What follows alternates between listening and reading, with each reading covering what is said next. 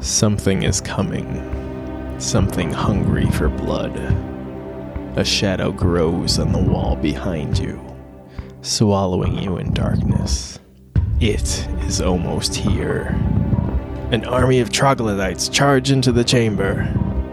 Wait a minute. Do you hear that? That, that sound. Boom. Boom. Boom! That didn't come from the troglodytes. Know that. That came from something else. The Demogorgon. Fireball him. I'd, I'd have to roll 13 or higher. That's not how Fireball works. W- wait, is this the two headed monkey snake or the pedal face thing? Alright, time for some Eldritch history. This week's episode is all about Stranger Things. Spoiler warning anything from season 1, episode 1, all the way to season 4, episode 7 is free game. So if you're not caught up, maybe don't listen to this episode. And I'll be updating this or adding a separate special episode for volume 2 of season 4 once I can watch it.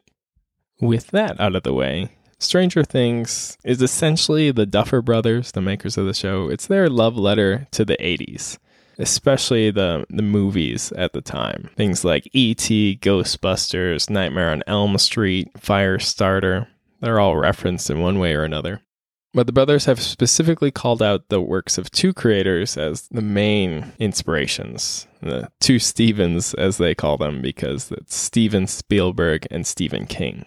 And a whole different podcast can and probably has been made about all those 80s movies references but I'm going to focus on the D&D aspect of Stranger Things because it's it's in the show's DNA. The kids are shown to be playing D&D. They have things like the Dungeon board game or Dragon magazines, miniatures. They draw their characters. They even compare themselves to character classes. And most importantly, they explain and rationalize the strange things that are happening around them using concepts from D&D. And this is due to the kids having played D&D for at least 4 years as of the first season. They mentioned that Mike's sister Nancy had once dressed up as an elf for their Elder Tree campaign. And there's hints of other campaigns that they've gone on throughout the show. There's drawings of characters being bitten by and stabbing a blue dragon. Lucas's notebook has the cover for uh, Adventures in the Haunted Caverns that he appears to have drawn himself. They bring up the Bloodstone Pass, in which the party had been split and trolls took them out one by one.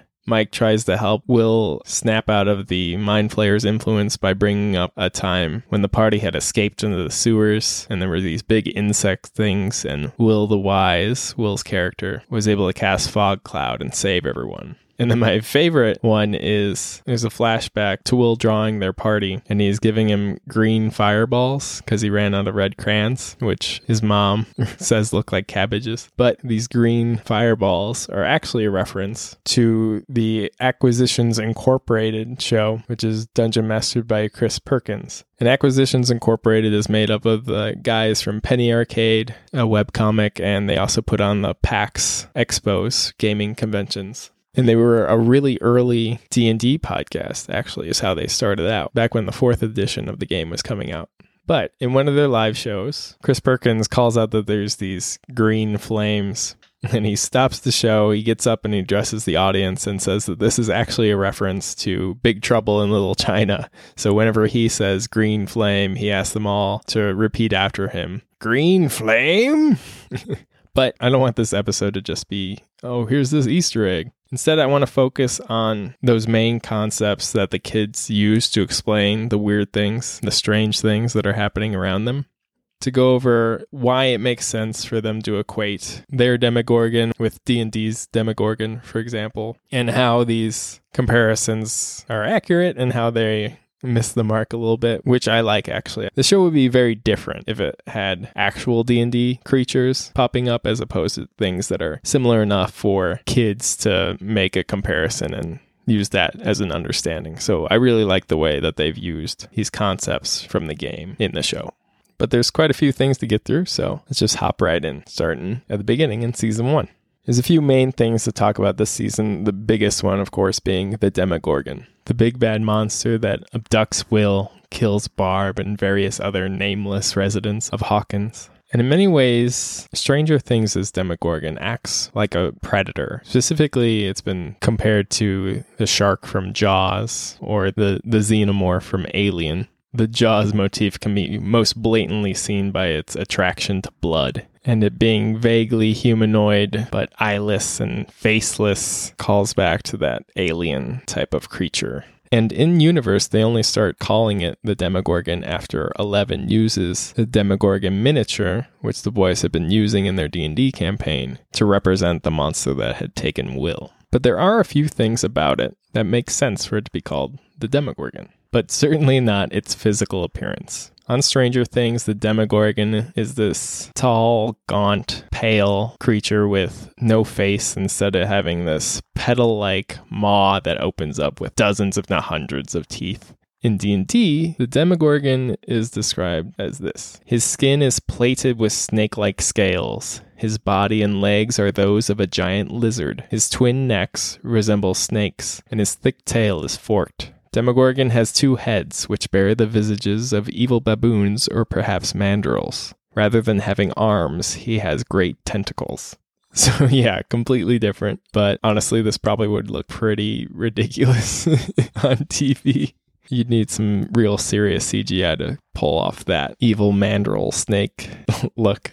In D&D, he's also described as a demon lord of the abyss, in fact, the prince of demons. And the abyss is this infinite realm of evil chaos ruled by all kinds of demons based off of various folklore and mythology.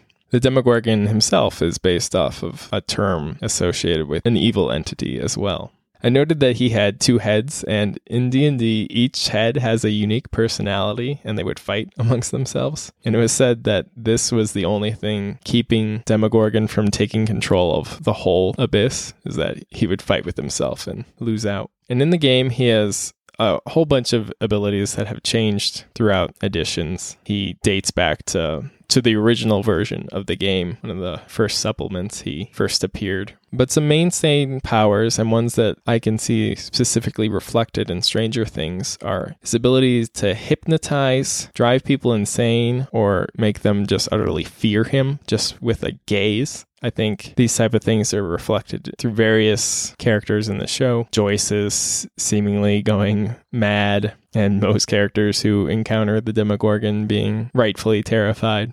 In the game, his tail could also drain the life out of people, and his tentacles caused a withering disease, which could be an interesting tie to the quote unquote frostbite that Carol got on her leg, Steve's friend who was at the pool party. I'm curious if that's what they were going with that, because they never really explained that. So I wonder if it was a callback to the influence of the Demogorgon D&D's Demogorgon could also cast darkness, which is mentioned on the uh, news report the day after Will goes missing that there was a series of citywide blackouts. Demogorgon also had telekinesis, which isn't shown very often, but there's a couple instances in Stranger Things where when he's chasing Will, the lock on the door moves, seemingly because of the Demogorgon. And then when Nancy and Jonathan encounter the wounded deer in the woods, it's dragged off by an unseen force using some form of telekinesis.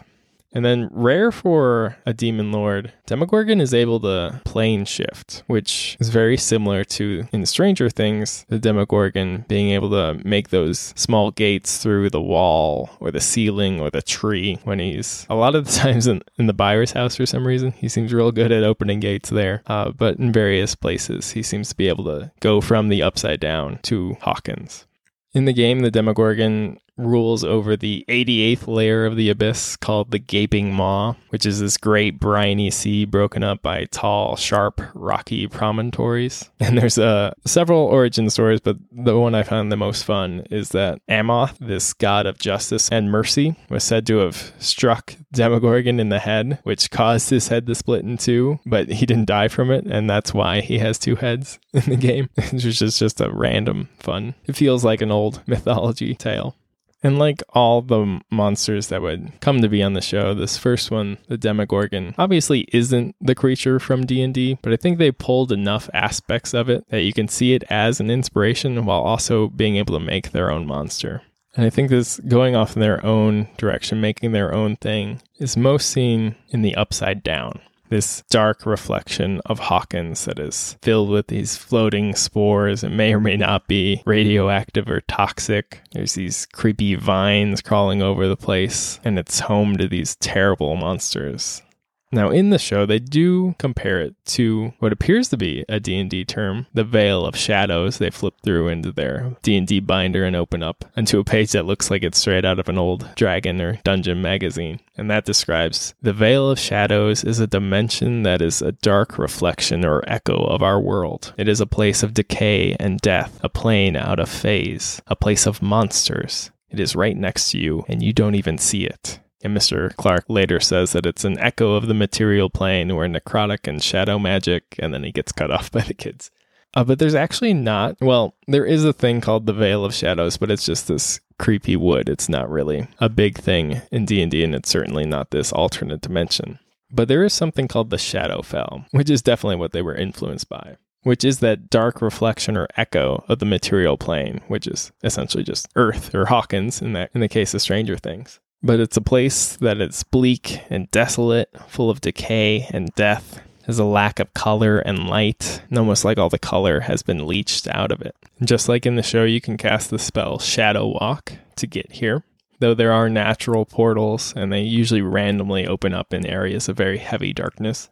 There's also this interesting concept that is very rarely used, usually only in some of the novels for D&D, but it's called the shadow fringe which is this edge of where the Shadowfell and the material plane meet. And it's used by wizards to travel really long distances quickly and it's filled with this tendrils of shadow stuff that ebbed and flowed like tides. Once I read about it, it reminded me of where Eleven goes when she's looking in on people using her powers. That empty black landscape where she's walking in this dark water. I was very much reminded of that. I'm, I don't know if anybody in the show even knows about this thing, but that's where my mind went when I first heard about it. I was like, oh, that's an interesting way to look at what that space is in the show because they've never really quite explained that.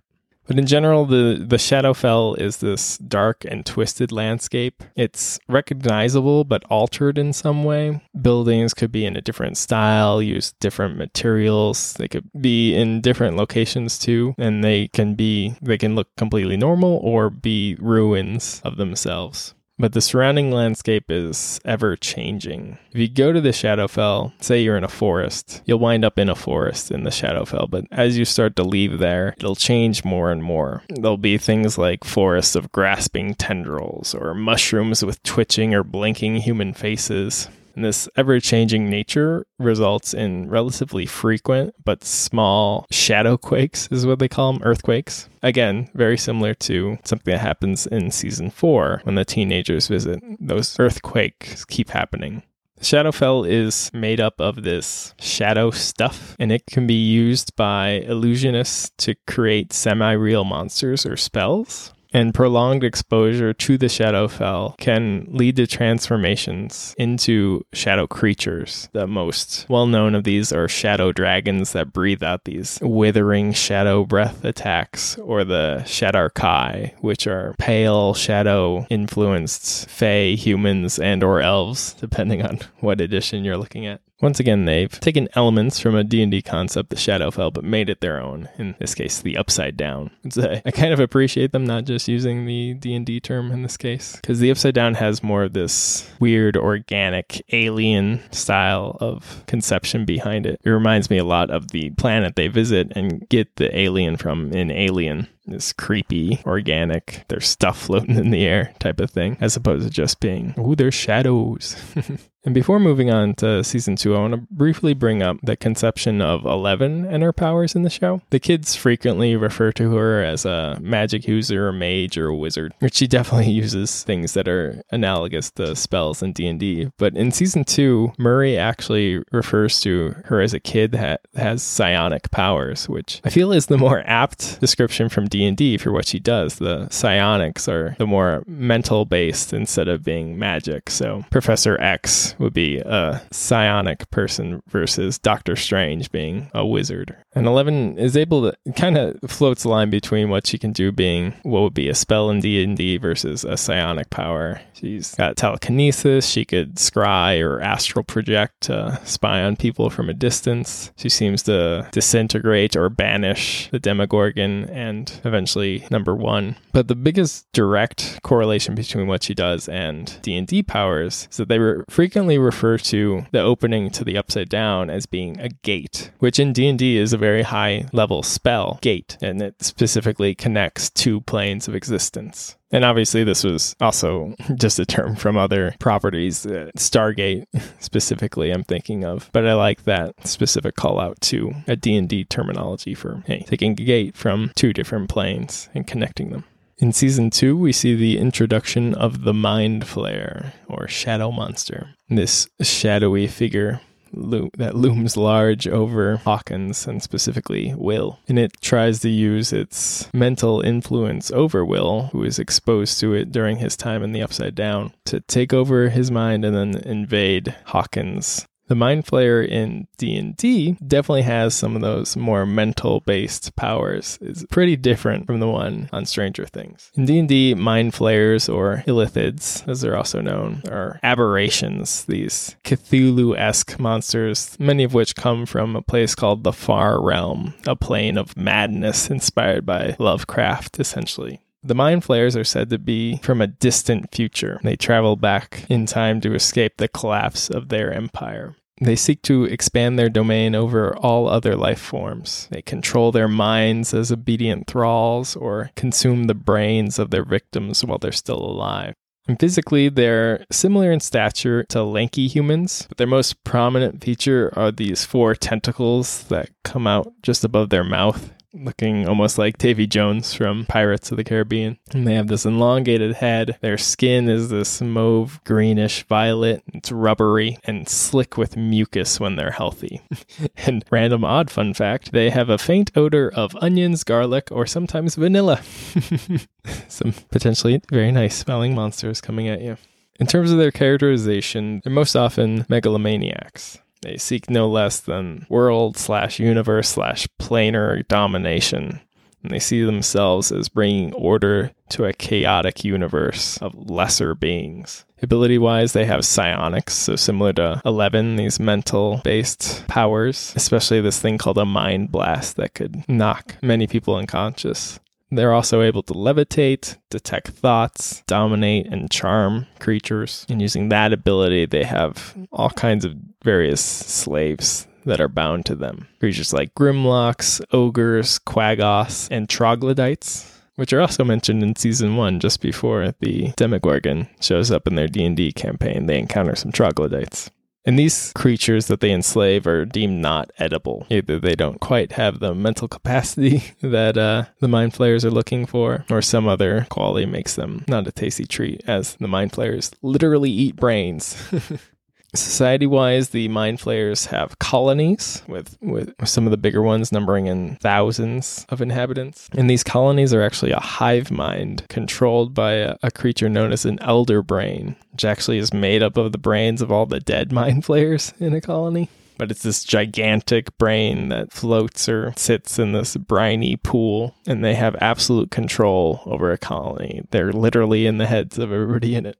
But on occasion, small groups of mind flayers, called inquisitions, if they're very small, or if they're a little bit bigger, they could be known as cults. And they're sent out to do specific missions outside of the colony.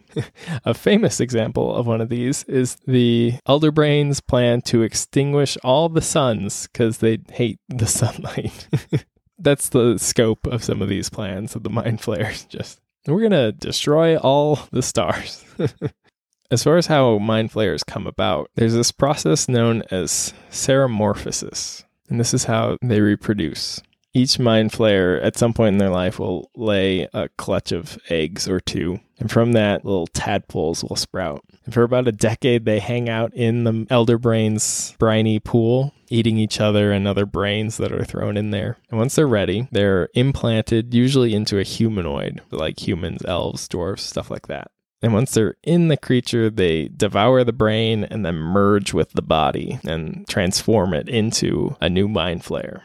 I think it's interesting to note that the Mind Flayer is the first entity specifically named because one of the kids thought of a D&D creature and applied it because of the similarities. I think that goes to illustrate that although physically very different, the, Mind Flayer obviously isn't this Davy Jones looking character. But in terms of what it can do and what its goals are, it's very similar to this idea of Mind Flayers from D&D very powerful mentally, able to dominate creatures or take control of people, such as Will and seeks to invade and take control of everything or kill them. As Will mentions, it wants to destroy everything. So I think from that aspect, they really chose a good name for this creature and a good reference point for the kids to understand this alien intellect, what it could possibly want with them, and how it's going to go about its goals.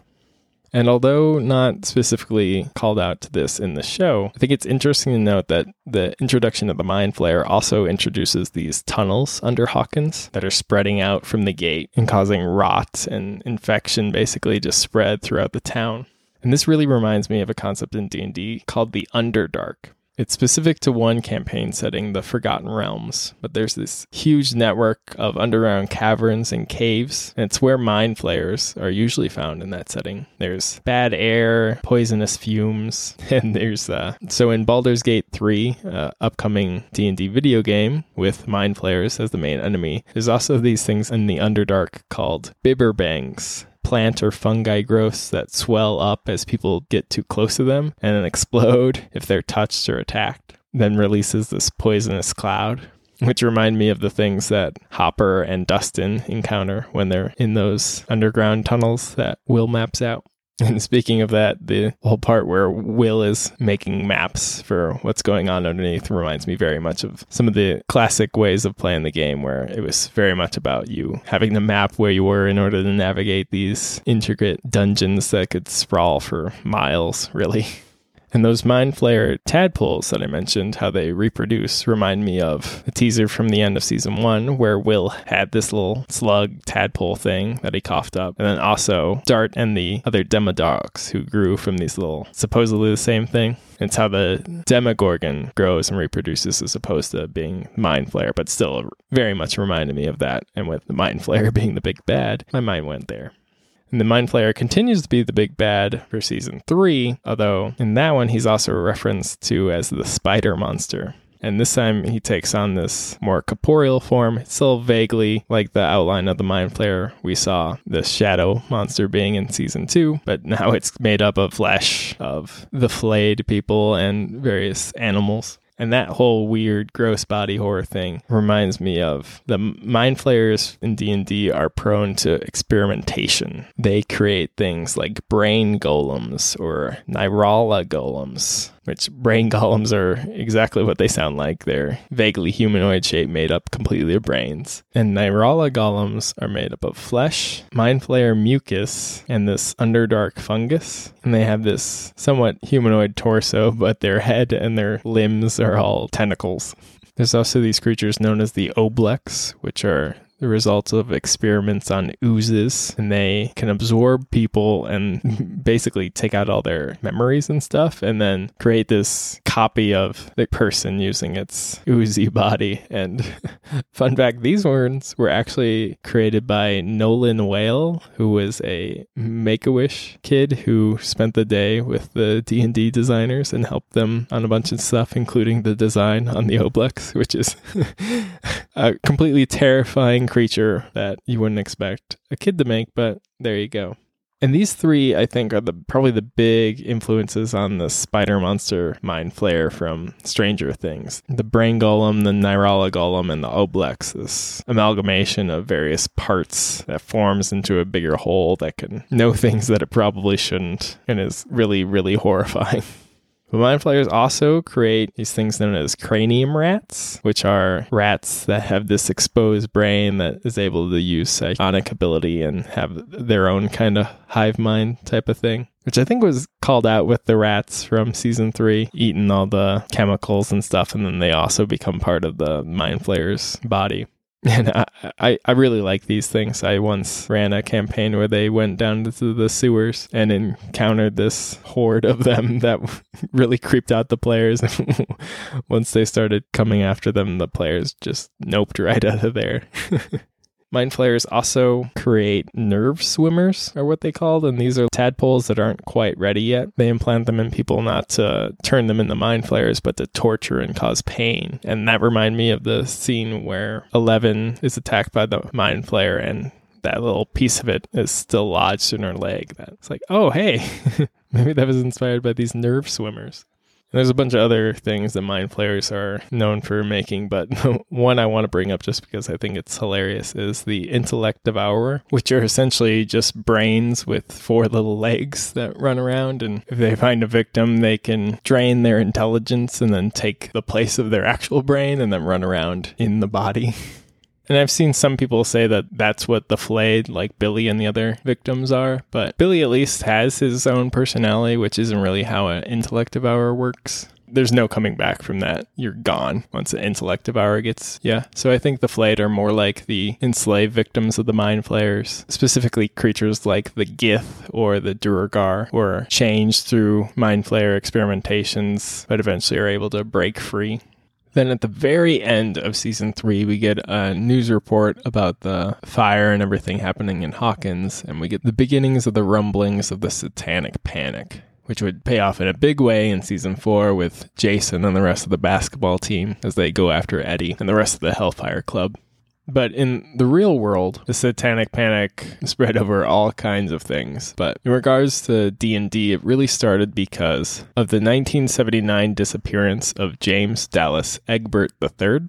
Now, at 16, he was already attending Michigan State, and in that year, he left a suicide note and couldn't be found. And his parents hired the private investigator William Dear, who theorized that something happened while James was playing a game of D&D, almost like a LARP, in the steam tunnels under the school. And it kind of spurned on a frenzy of this game is evil or corrupting the kids and stuff like that. What actually happened was that James had attempted to drug himself and he went into the steam tunnels to die, basically but he survived. And then from there, he hopped around from friend's house to friend's house. He eventually wound up in New Orleans, where he again attempted suicide and failed. And then after that, he actually called the PI Dear and gave himself up. And then sadly, a year later, a, a year and a day to when he first went missing, he died of a self inflicted gunshot wound. Just the year after that, Rona Jaffe publishes Mazes and Monsters, which is based off of the press around what happened with James. Some sources say that she wrote it in a matter of days in order to be the first to write something about this. I don't know if that's true. That sounds a bit much, but it's a weird kind of idea of how the frenzy around this started up. And in fact, just a year after it was published, Mazes and Monsters became a TV movie and actually starred Tom Hanks in his first starring role and this movie was really a sensationalized version of the tale saying how this kid lost his identity while playing D&D he couldn't differentiate between the game and real life anymore which is what a lot of the stories coming out at the time were saying Four years after James died, the PI, William Dear, actually published his own book called The Dungeon Master. This was him attempting to clear the air about what had happened in some ways. And he said that the, the media really blew his D&D theory out of proportion and sensationalized it. He was just giving a theory, whereas the media basically took it as fact that this is definitely what happened, as opposed to like maybe he just went down there to play a game and some he got lost or some kind of accident happened. And when he went down to New Orleans to get James, the PI promised him that he wouldn't tell what had happened, but eventually he would years after James had died. It was more a tale of he was a 16 year old in college already and stress from that, and then drug use and depression and the like is more what happened to James as opposed to he couldn't tell that he wasn't his D&D character or anything like that. But by the time Dear's book came out, there was already a bunch of other stories about the hazards of playing D&D. In 1982, a kid named Irving Pulling shot himself in the chest, and his mom, Patricia Pulling, a year later forms BAD, which is Bothered About Dungeons and Dragons, which is actually the basis of the article that Eddie is reading in episode 1 of season 4. And Bad described D&D as a fantasy role-playing game which uses demonology, witchcraft, voodoo, murder, rape, blasphemy, suicide, assassination, insanity, sex perversion, homosexuality, prostitution, satanic type rituals, gambling, barbarism, cannibalism, sadism, desecration, demon summoning, necromantics, divination, and other teachings.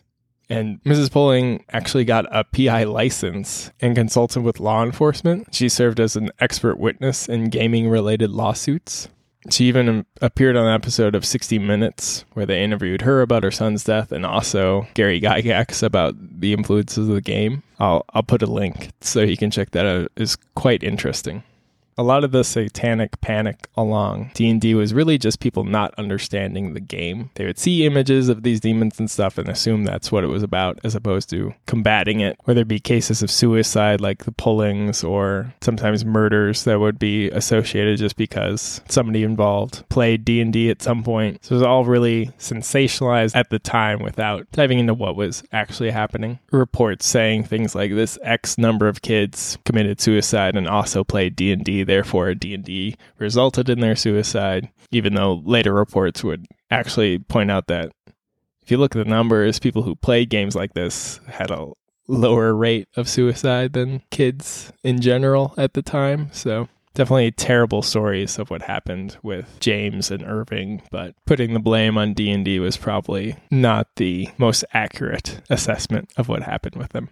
And, and while there was definitely this satanic panic going around, I don't think there was ever actually any town-wide mob hunting for a group of D and D players. Though definitely doesn't help that they named themselves the Hellfire Club, which of course is a reference to both the villains of the X-Men comics, which was also in turn a reference to real-world clubs in the 1700s, which had various levels of debauchery and blasphemy. Uh, some had mock religious rituals or feasts uh, but the name was more of a joke or specifically designed to shock the outside world as opposed to being actually hellfire, satanic based, or anything like that.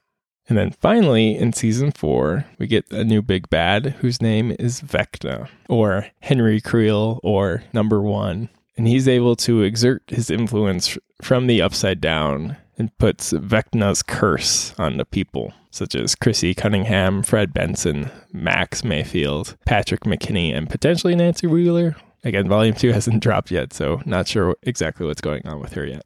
But in this cursed state, they have headaches and nightmares, have recurring visions, and then eventually Vecna visits them and drawing from their fears or guilt or depression, he torments them and then eventually kills them. Now, if you want to learn more about Vecna in D&D, you can check out the first episode of this podcast, which is all about that. But I'll give a brief rundown here too. Essentially, Vecna in D&D was a powerful wizard and eventual lich. He overcame his own death and became this undead magic user. And eventually, he was betrayed by his lieutenant, whose name was Kas, and he was thought dead but his hand and his eye were left out in the world and they'd exert their influence and corrupt people. But he wasn't quite dead, and he eventually returned and sought to become a god. Uh, once again, his plans were thwarted, and he was banished to the demiplane of dread, which is part of the Ravenloft setting of D and D. Think gothic horror and stuff like that. And interestingly, in recent years, the demiplane of dread are said to be part of the Shadowfell, like a little pocket of that. So, like the Upside Down, essentially, which is interesting. Uh, once again, he was able to escape that fate through trickery, and he actually did manage to ascend to godhood in D and D, and he became a god of secrets. And I really like the parallels between Vecna from D&D and the one in Stranger Things. You got this powerful magic user, quote unquote, who is thought dead multiple times. Henry Creel is thought dead by his father, and Eleven is told that number one is gone. And I would assume at least some point they would think that he was killed when Eleven booted him to the upside down. There's also this dwelling on the secrets of he's able to exploit it for his curse in Stranger Things and exploiting people's secrets to gain power over them was a big thing for Vecna in D&D. And then there's also these visual nods to Vecna's hand and eye from the game, which was his left hand and left eye were cut off when he was betrayed. But if you look in the Stranger Things, the Vecna design, his left hand is more elongated and more bestial, almost monstrous and he uses i think he always uses his left hand. He, maybe at some point he uses his right but whenever i noticed it he was using his left hand to do the final element of his curse to break the bones and suck out the eyes which again goes with the eye of Vecna and then his father gouges out his own eyes. Just some fun visual representations of that on screen as eddie in fact points out that the Vecna in the game doesn't have an eye or a hand there's also the Demobats in the Upside Down in season four, which they haven't been called that on the show, but there's been merchandise with that demo bat slayer and stuff like that. Which, when I saw them when they latched on to Steve, I immediately thought of Stirges, these giant mosquito bat things that'll suck the blood out of you. I'm imagining we'll get more scenes with them and hopefully a reference to them being Demobats or whatever they'll call them in the show.